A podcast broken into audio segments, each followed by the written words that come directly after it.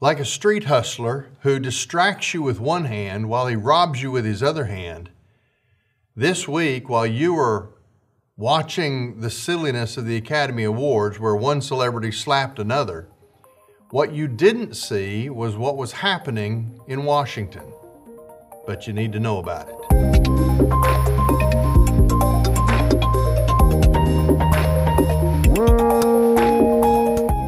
This week in Washington, Senators Johnson and Grassley began to unfold the case of corruption based on the revelations that come from a laptop that belonged to Hunter Biden, son of the president. With receipts, they show payments of $100,000 and more made to Hunter Biden by Chinese oligarchs who are interested in making connections with Hunter Biden's powerful father, Joseph Biden, who is now President of the United States. Money, sex, and power have always in human history been the aphrodisiacs that men strive for. In and of themselves, none of those are bad things. Money is simply a means of transacting business between two parties.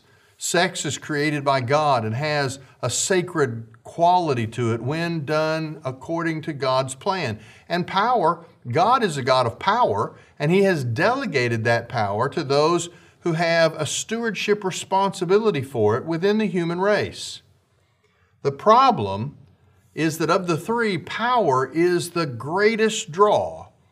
And because of sin, power is often detached from benevolent responsibility. In other words, the people who have the power fail to use it in the ways that God designed it to be used. Political corruption has a long history, even in our country, no, no, much, no older than we are as a nation. In Abraham Lincoln's cabinet, even there, corruption was present. Carl Sandburg, who's written the uh, masterful biography of Lincoln, writes about how Representative Tad Stevens complained that Secretary of War Simon Cameron was so dishonest that the only thing he wouldn't steal was a red hot stove. Cameron, of course, took offense and appealed to the president, who tried to calm everybody down. Lincoln asked Stevens to retract his statement, and he said, All right, I will retract. He would steal the stove too. You see, there is corruption in politics, it goes hand in hand. The problem is, we're no longer in America talking about petty corruption. We're not talking about the exchange of favors between political uh, leaders.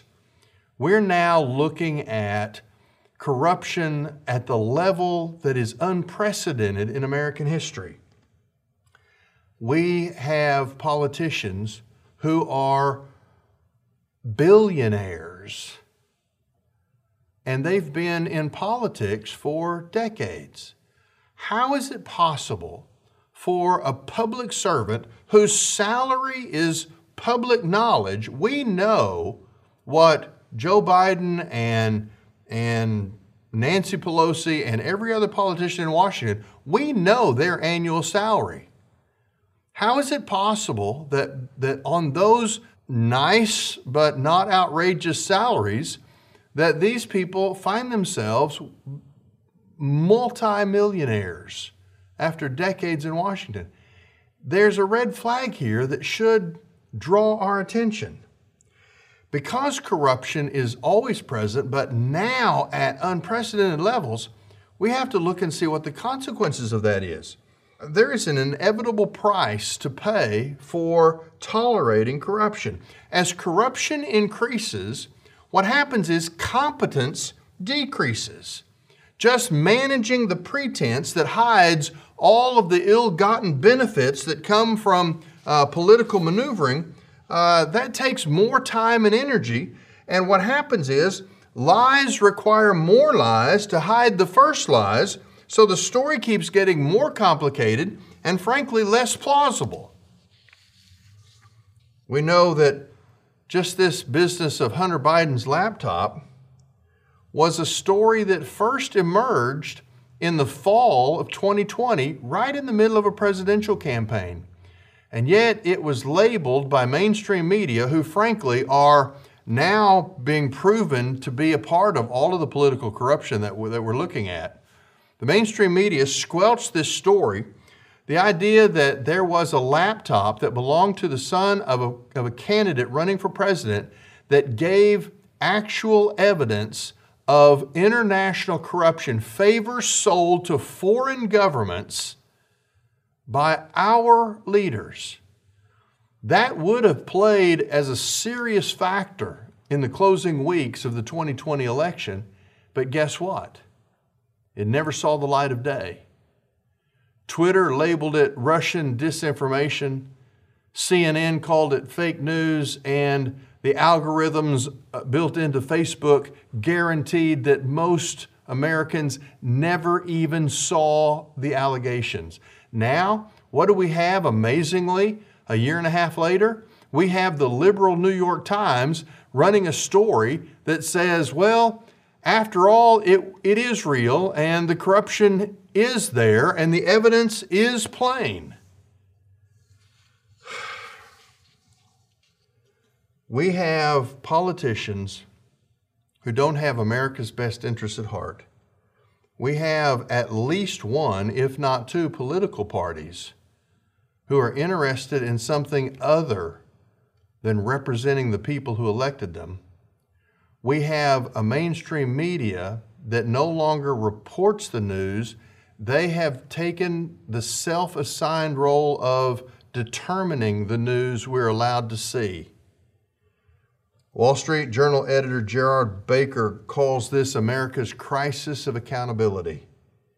He said, How can we even elect new leaders if we can no longer have confidence that the news that we're reading is accurate and the elections that we're participating in are fair? That's a fair and chilling question, and that's why the Hunter Biden laptop issue is a big deal. The story at its heart is about the willful distortion and suppression of truth by the media and the coordinated corruption that has infiltrated every level of our government. Well, we need an aha moment. We need Americans to have something that wakes them up to the enormity of the grim truth that is all around us. Maybe that aha moment will be in the New York Times revelation about this laptop and the information there that shows deep financial connections between our president and his family and the leadership of Communist China. Many things start to connect and interlink, and between the organized suppression of truth by the media and the incompetence that comes from a political class consumed with their own advancement. Where do we go from here? I mean, look at just the last year in the life of America. There was the humiliating rout as American forces left Afghanistan. There's the chaos at our southern border. There's the tossing away of American energy independence. There's the return of begging bad people to give us oil, people who hate us. And frankly, there's the flat footed response to Putin's advancement into the Ukraine. There is the stench of corruption and rot all around us. And the pretenses that have been hiding that have become increasingly transparent. Fewer and fewer people believe that our politicians are honest. Even if they were honest, the sheer lack of, of trust and confidence by the people bodes poorly for the future survivability of this nation. Okay, so how do we approach this biblically? How do we address this? How do we think about it? You say, well, we need to register people to vote. Yeah, you can do that. That's not a bad thing to do. Let's go register people to vote. We need to we need to produce voter information pamphlets. Yeah, you can do that. That's a good thing. Go do that. We need to protest. You can do that. I don't know how productive that is, but, but you can do that. But understand this part of the reason the church is essentially worthless today in most of these kinds of issues is because we have entered the fight, even when we believe in what's right and true, we've entered the fight with the weapons of the world. You can register voters, you can produce voter information guides, you can protest, but those are not the, the, the weapons, the best weapons that we have available to us as followers of Jesus Christ. We don't battle flesh and blood foes with flesh and blood weapons. We've been given better weapons. I want to read to you from one of the Psalms, one of the Psalms that is actually um, uh, little known. It's mostly overlooked, it's hardly ever quoted by anybody, and yet it has tremendous application for where we are today. It's Psalm 94. Psalm 94 is a prayer, uh, a prayer to the Lord to avenge on behalf of his people the injustices perpetrated by corrupt political leaders. If there's a psalm out of the Bible that's relevant to our moment, it's this one. Let me share some of it with you. The first seven verses are really a prayer uh, against unjust rulers. The psalmist says, Lord, God of vengeance, God of vengeance, shine forth. Rise up, judge of the earth. Pay back retribution to the proud. How long, Lord, shall the wicked, how long shall the wicked triumph? They pour out words, they speak arrogantly. All who do injustice boast. They crush your people, Lord, and afflict your inheritance. They kill the widow and the stranger and murder the orphans. They have said, The Lord does not see, nor does the God of Jacob perceive. In other words, eh, it's a cry to God. Eh, eh, the, the, word, the words literally mean, God, rise up in your judicial majesty. As a judge, show up in the glory of who you are and make yourself known. Verse 4, I love it says, they pour out words. The Hebrew there literally means they belch out words. He's describing political leaders who talk for a living, and their talk is filled with lies that cover their own misbehaviors. Why do they do that? Well, he tells us in verse 7 they have said, The Lord does not see, nor does the God of Jacob perceive. In other words, politicians in their corruption are bold to pursue that corruption because they have the mistaken idea that they're not accountable to anyone and that God, if He exists, is not aware of what they're doing. Well, let's look at the next verses, verses 8 through 11. He turns from a prayer to God to begin to speak to the people. Pay attention, you stupid ones among the people, and when will you understand, foolish ones? He who planted the ear, does he not hear? Or he who formed the eye, does he not see? He who disciplines the nations, will he not rebuke? He who teaches mankind knowledge. The Lord knows human thoughts, that they are mere breath. It's interesting. He says, You think God's not watching, but the God who gave you eyes to see, you don't think He can see? The God who gave you ears to hear, you don't think He can hear what's going on? Well, see, this is our secret weapon. Because God sees and knows, because God raises up nations and He tears down nations as they suit His purposes, we now find that God is a God who uh, disapproves of those who receive the delegated responsibility of power who detach that power from care for the people that they're in charge of and instead use that power to enrich themselves and, and, and advance ungodly agendas. In verse 12, it says, Blessed is the man whom you discipline, Lord, and whom you teach from your law, so that you may grant him relief from the days of adversity until a pit is dug for the wicked. For the Lord will not abandon his people, nor will he abandon his inheritance. Let me read you two other verses in this same psalm, verse 20 and 21. Can a throne of destruction be allied with you, one who devises mischief by decree? They band themselves together against the life of the righteous and condemn the innocent to death. Here's what we have to understand we live in a generation that is unprecedented in the breach of trust between those who offer us information and those who are supposed to provide leadership. We can no longer trust the arbiters of facts, and we can no longer trust the elected representatives who have abandoned their responsibility to their people. So, what do we do?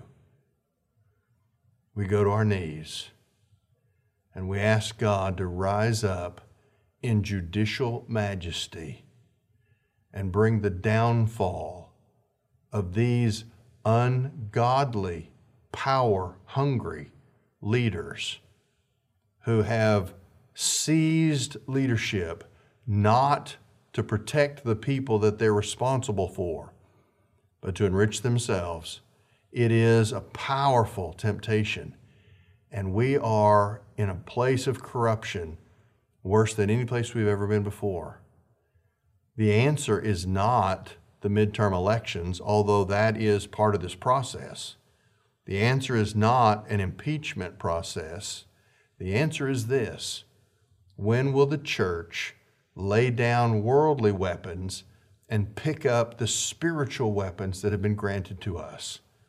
When will the church, in prayer, cry out to God so that He acts mightily on behalf of His people and avenges the murder of unborns, the oppression of the innocent, the exploitation of the poor, by those who have made themselves rich by utilizing power that was never meant to belong to them. I don't care if you're a Democrat or a Republican or an independent. We are in the process of collapsing as a nation because the rot, the cancer of corruption has become overwhelming we've got to discover again that there is one answer to this problem, and it is God. Will you stop at the end of this video and take the next few minutes to just cry out to God to show up as the judge He is and avenge His people on those who have stolen the very thing that has been entrusted to them. This is the way forward for us. This is Truth Currents.